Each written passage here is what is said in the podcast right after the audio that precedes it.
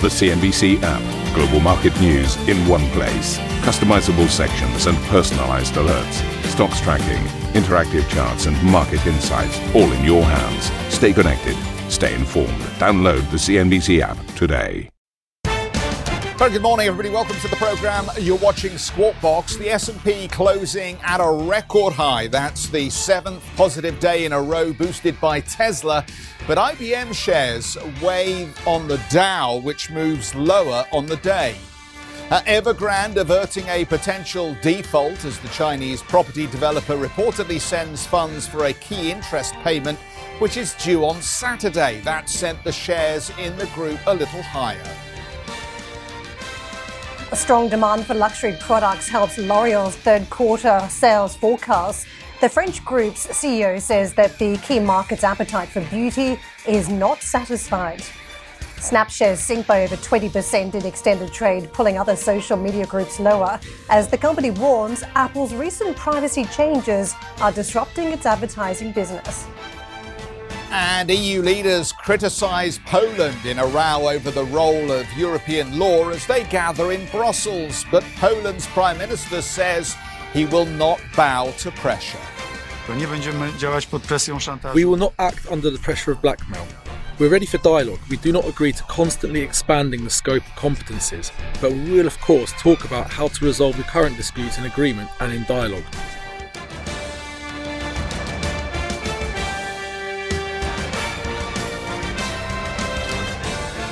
And we'll be giving you coverage of that leaders' meeting, obviously, throughout the programme this morning and talking a little bit more about this difference of opinion with Poland. But let's just uh, catch you up on what happened in the markets overnight. Uh, one of the early notes I've seen this morning talking about the China syndrome affecting European markets concerns obviously about Ever, Evergrande and whether it would make this uh, offshore bond payment due Saturday, um, perhaps upsetting the apple cart when it comes to the European trading session. But when you look at the US, um, difficult to see that really having much of a drag on the way the broader S&P 500 performed here. There were some individual issues as far as the Dow Jones Industrial Average is concerned, and we'll talk about that IBM story. And of course, there are some individual issues here uh, to do with the, the Nasdaq as well, and we'll talk about this story. The Nasdaq, though, managed to close the session up six tenths of one percent. But later in the day, I think we started to see some reaction in the technology stocks from the big decline we saw in Snap.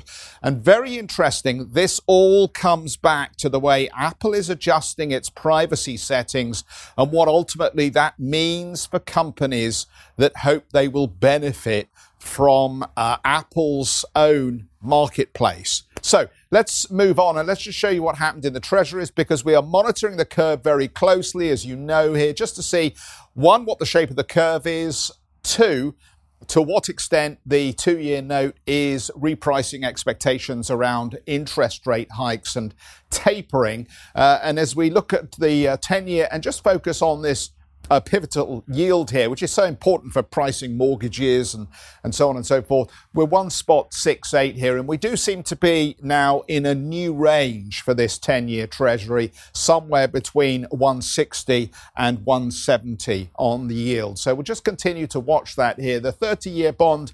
So a lot of um, longer term investors talking about whether you should be further out on the curve here and you should be owning something like the 30 year, possibly even the 10 year. They largely sit in a camp that suggests that we are starting to see growth rolling over. And if you want secure yield from somewhere, maybe this is somewhere that you go to get that. What about the dollar? How's that uh, nascent uh, run for the dollar faring at the moment? Well, it's it's pretty much flat across the board here, isn't it? I could walk up and down this wall and wax lyrical about some of the different drivers, like, for example, the market still speculating on whether the Bank of England is intending to go with an interest rate hike in November. But I think that would be a bit misleading because, quite frankly, given these slight moves, I think there's uh, not a great deal that's giving the dollar direction here, or many of the other currencies for that matter. So, what about the Asian markets? As we think about holding risk across the weekend, how are we doing in Asia? Well, I talked about that Evergrande story in the headline. We're going to talk about it a little bit more. We'll get Emily in our Hong Kong bureau to uh, uh, give us a report on that as well. But just starting to um, lift sentiment a little bit. That idea that maybe Evergrande has already earmarked the funds to make that bond payment over the weekend. What about the opening calls then? Can the European markets find another gear? For this Friday session as we run into the weekend? Well, the early call, as far as these European markets are concerned, is that we will get a positive start to the trading session. And again, if the fixation is what's going on with Evergrande and the Chinese economy, then perhaps the messaging at the moment will provide some early support, Karen. Very good morning to you. Geoff, good morning to you. And what a busy week it has been on the earnings front. Uh, we've had so much news crossing from the C suite, and a lot of the commentary really focusing on cost pressures. So, the commentary from the Fed important at this point as to whether those cost pressures have triggered enough inflationary concerns at the Fed to move interest rate policy at some point. And the Federal Reserve's Raphael Bostic has told CNBC he sees an interest rate hike coming later next year, as he warns inflation pressures will last well into next year. This is going to last into 2022. Uh, part of what uh, the the ultimate answer to how long this will take will be uh, will be how quickly we resolve some of the the the, the uh, coronavirus issues, as well as some of the supply chain challenges that are happening at a global level.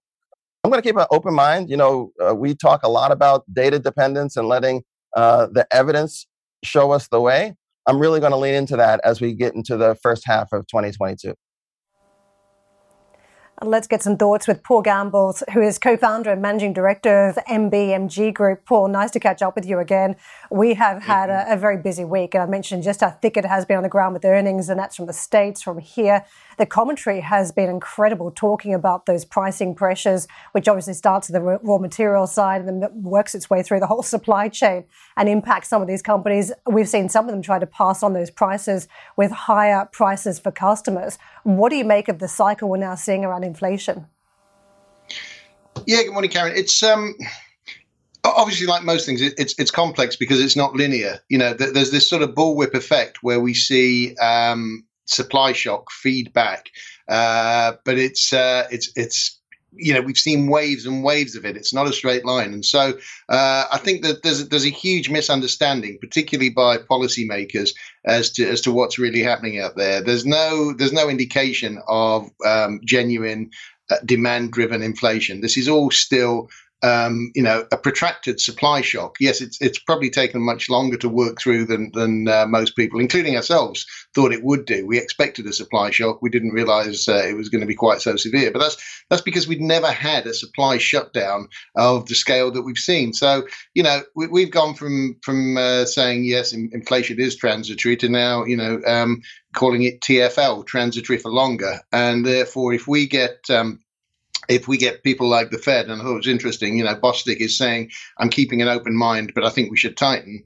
Well, if we if we get people like the Fed, who's you know, uh, who, only tool is a hammer, and they, they see everything as being a nail, uh, if they're determined to to tighten, that's that's that's actually disastrous for capital markets because the only thing that's actually keeping capital markets at the levels they are, or the main thing that's keeping capital levels at the markets they are, is the support that we've seen from the Fed. Um, particularly during the pandemic, but basically since the GFC. Paul, I'm sure there's a London transport joke in the, the TFL there, but uh, I'll just push on because I want to focus on the bullwhip effect because what we know from that is manufacturers, wholesalers are trying to get around some of the, the issues they're facing in the supply chain by ordering really early, which means they're not quite sure of the demand, but they're ordering just in case. And they're also placing big orders so that they have enough product in case the demand happens to be there in the next couple of months. What this means potentially is that they could have an overhang of inventory, that they really don't have a handle on the demand story, and also potentially that some of that product just doesn't come through either. So very uh, choppy, choppy action that they're going to see in performance is this an environment then, where as we talk about interest rate hike, that they're going to be facing enough uncertainty with inventory overhang, uh, choppy demand forecasts that they also have to weather some form of tightening by a central bank? Yeah, I think it is, and I think you know what we have to remember is um, prior to the GFC, then really, you know, financing of the economy happened through primarily through commercial banks. They were the biggest player. Since the GFC, then the biggest player has, has been governments, and um, the the biggest factor in that has been this growth in the in the Fed balance sheet from um, you know half half a trillion dollars to uh, now getting on towards ten trillion dollars. So um, the the it's it's really um, two parts to it. it. It's it's will governments keep putting money into the economy because we're dependent on you know governments for, for credit creation now, and will they keep putting money into capital markets? It, it, it's two different paths. And what was really interesting is that when we saw these uh, the debt ceiling debates and crises going on in the states, both of these actually ground to a complete halt, and that's why, that's why September was so ugly. You know, you uh, you look at September, and as uh, as Leonard Cohen would say, "I've seen the future, and it's murder." Uh, if we if we don't get governments a supporting the economy because it still needs that, and b supporting markets, well, both of those are going to have a problem. Paul, Amazon is offering. Um, £1,500 if you'll go and work in Merseyside. Um, now, I could imagine that's because people don't want to go and work in Merseyside, but I suspect it's more to do so. with the fact. Uh, it's probably more to do with the fact that actually they can't get the workers. And, and we're seeing all of these companies now starting to offer sign on bonuses and higher wages just to get the staff to come. Paul, as we know, inflation is not necessarily about just price hikes, it's about the psychological effect on consumers and about expectations going forward. The fact that we're now seeing these price hikes bleed into higher wage settlements and demands, doesn't that suggest that you may have to adjust your TFL statement to make it even further out on the curve if these inflation expectations become embedded?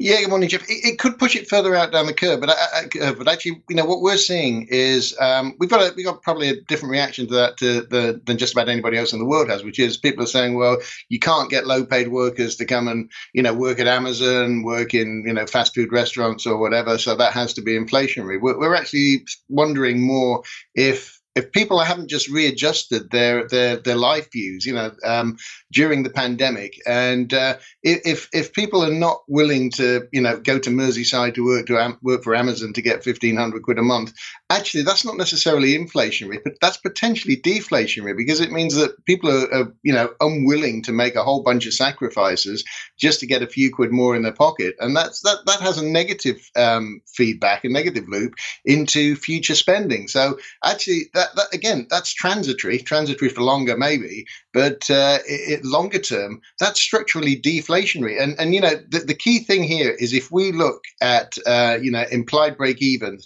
going forwards 10, 15, 20 years, 30 years, and using synthetics, we can go forwards 50 years. If we look at those, they're actually still telling us that there is no inflation coming for uh, for the rest of our lifetimes. And, um, and and so you know the comments you were making earlier about people moving down the uh, the bond curve, they absolutely should. The uh, the the longer term bonds are you know if the if the implied break evens are right, longer term bonds are a great place to be right now. Yeah, and I wanted to pick up on that because um, what are the risks? Uh, you know, you might be fine owning the 30 year treasury in the States.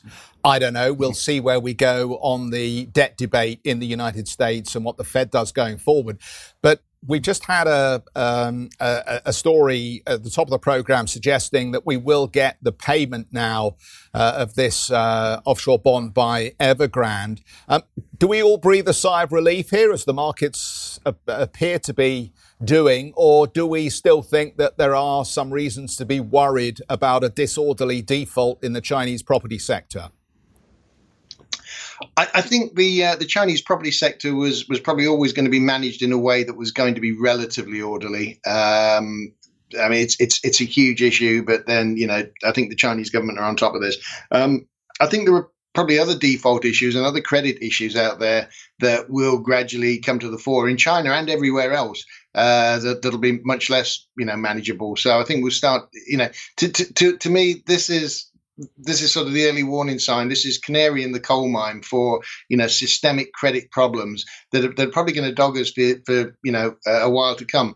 Evergrande didn't sort of come out of nothing. It came out of the fact that there have been problems in the Chinese property sector for, for over a year or so because of the, the Chinese government deciding to stop the exponential growth of the property sector causing even bigger problems in future. And they've they sort of half tackled it and half kicked it down the line. Uh, but it's it's it's more of a sort of sign of the temperature that there are you know really indebted companies globally that are that are going to be facing some problems in years to come because they're just not going to be able to achieve the growth that they need to to support the debt levels they have. Paul, so, so we, you've given us a view on where you think we ought to be on the uh, the bond curve. Um, what else do you fancy for a bit of a punt at the moment as we run up to the year end and we possibly get a, a seasonal a seasonal equity rally? So I think I mentioned last time that we, we actually uh, we, we thought Alibaba was worth watching and we thought China Tech was worth watching. Um, they are, but they're 25% less worth watching than they were um, when we spoke a month ago. Um, what I'd be more inclined to look at now is maybe Chinese domestic companies because they, they haven't had quite the same rally that uh, the Alis and the and the China Tech have, and even the US Tech. So um, I think you know the sectors that have always benefited from liquidity, technology, Chinese tech, they're going to do well. But Chinese smaller companies are actually a really interesting place to look at right now because I think there's a bit more value there. And we, we you know, China's turning on the liquidity taps full blast. They'll benefit from that hugely. Paul, we're going to say goodbye, but thanks uh, for joining us this morning. Good to, to, good to catch up and get your opinions. Paul Gambles, co-founder and managing director of MBMG Group.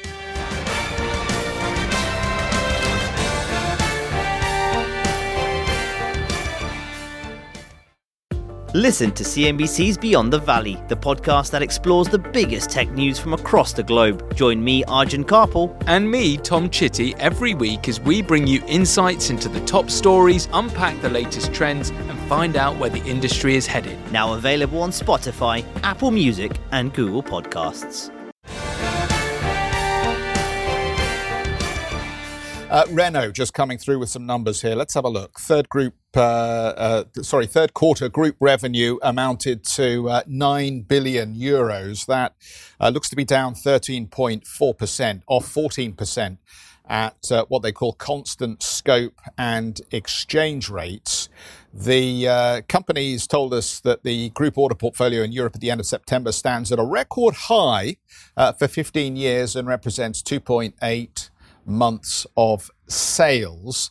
The uh, company says um, it will uh, confirm its guidance to reach a full year group operating margin rate of the same order as in the first half of the year.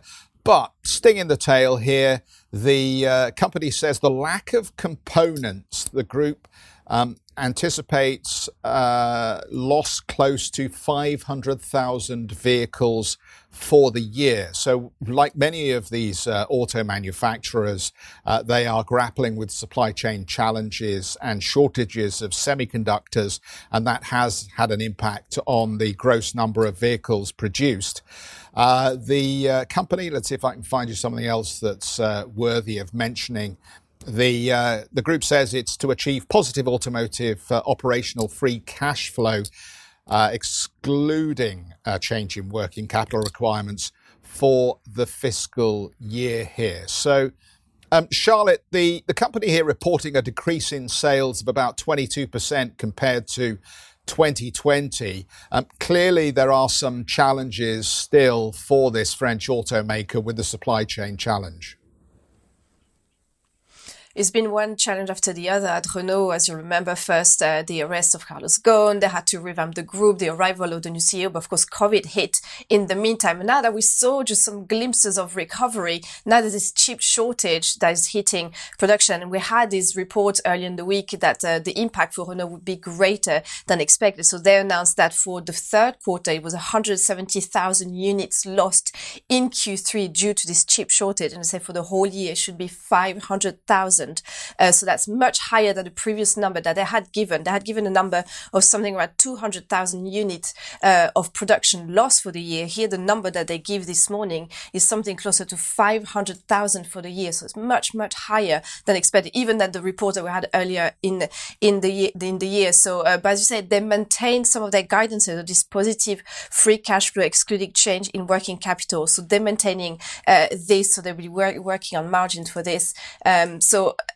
a big challenge there for Luca de Meo, the new CEO that came on board last, uh, just last summer. Uh, they wanted to change in depth the, the, the production model of, of Renault and how the alliance works with Nissan. Of course, they wanted to change from volume to margin. They've really been working hard on this, pushing for the extra investments into EV. They came up with some joint ventures in China, for example. They want to re-enter this crucial market. So a lot on the table. But of course, this chip shortage is really kind of cutting their wings a little bit uh, here. But again, maintaining the CD revenue there was down 13% uh, against the revenue that was uh, positive in, in the second quarter. So it's really impacting uh, their business there, Geoff. I'll pick up there, Charlotte. Uh, stay with us. We're just uh, in a couple more French stories this morning. We'll come back to you. Vivendi has posted a strong growth in the third quarter with nearly two and a half billion euros in revenue, beating analyst expectations. The French media group's sales number in the third quarter rose 10% compared to a year before, as its paid television unit Canal Plus continued to post strong numbers. The company also spun off its most prized asset, Universal Music Group, last month in what was Europe's largest listing of the year, valuing the label at 45 billion euros. Meanwhile, L'Oreal's third quarter sales have beaten analyst expectations, jumping 13% compared to last year amid strong Chinese demand. Uh, Charlotte, let me come back to this. I've just been poring through the numbers. It feels like it wasn't just China, it was across various jurisdictions from North America to Europe to mainland China, but also across different categories. The company very much targeting salons that have reopened, of course, in uh, recent months, but also some of the luxury end with the high price brands that consumers have been seeking.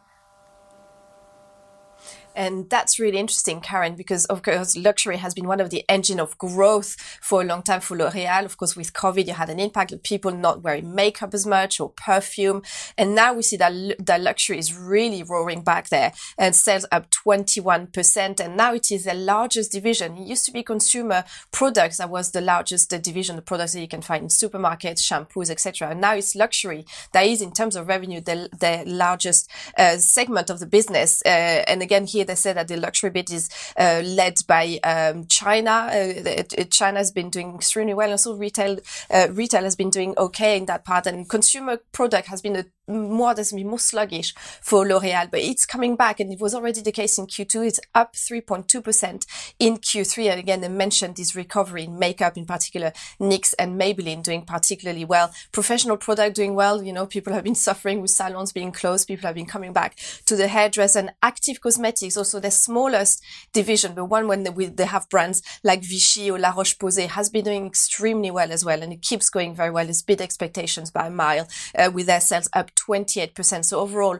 a very good performance there for L'Oreal. As you say, across geographies, North America has been doing very well. Uh, sales up 23%. They mentioned that the US recovery is very much confirmed and makeup in particular, again, has been one that has been hit uh, the most in the past few quarters is really coming back through. Uh, Northern Asia up 22%. They mentioned that uh, growth in mainland China in double digit and Europe, its largest market, of course, has been hit again by COVID, by the lack of international tourism with sales sales up 7.5%. So say the, the, the overall sales is up 18%. That's way above expectation. Expectations was something close to 8%. So they did uh, very well. And e-commerce, remember they've been pushing through this before COVID. Of course, COVID has accelerated the transformation of their business and pushing into e-commerce. Now makes about 27% overall of their sales. So interesting. They made a comment on price hikes, of course, with inflation. And we heard from the CEO, Nicolas Hieronimus, that joined just in May that he, they will compensate cost inflation with measures including price hikes in 2022. So warning again here that price will go up for some of those L'Oreal products. Um, and in terms of the commenting on the common prosperity policy in China that we know some luxury stocks have been hit after uh, we saw some concern of what this would mean for spending in China from some of those luxury uh, brands. And he said that he, uh, the CEO said he believes that this policy will benefit the middle class, which makes the bulk of uh, their customers in the region. So they see no concerns on this point. Karen. Let me pick up, uh, Charlotte, and uh, take us on to Evergrande, and we'll catch up with you a little bit later on. So, Evergrande has reportedly made a surprise interest payment just days before a deadline on the bond would have plunged the debt ridden property group into default. The news has sent shares in Evergrande, along with the broader Chinese real estate sector, sharply higher. Emily has the story. China Evergrande has averted default after making a bond interest payment. Mainland media reporting that the developer wired funds to a trustee account on Thursday for a dollar bond interest payment that was due on September 23rd in the amount of $83.5 million. The 30 day grace period was due to expire tomorrow and would have put the company in formal default. We're seeing a relief rally in shares of Evergrande and its listed units today, following a more than 12% plunge in the property company yesterday as it resumed trade after the sale of its property services unit fell through. News of the payment comes after financial information provider REDD reporting that the company had secured a three month extension on a defaulted bond issue by Jumbo Fortune Enterprises. So the latest developments offer a short-term reprieve as Evergrande had altogether missed $5 bond interest payments. The next deadline is a week from today, October the 29th, the expiry of the 30-day grace period on a $45.2 million coupon payment. I'm Emily Tan in Hong Kong. Back to you.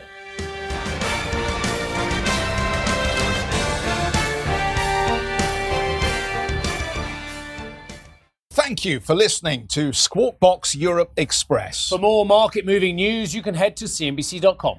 Or join us again on the show with Geoff Cutmore, Steve Sedgwick, and Karen Tso, weekdays on CNBC.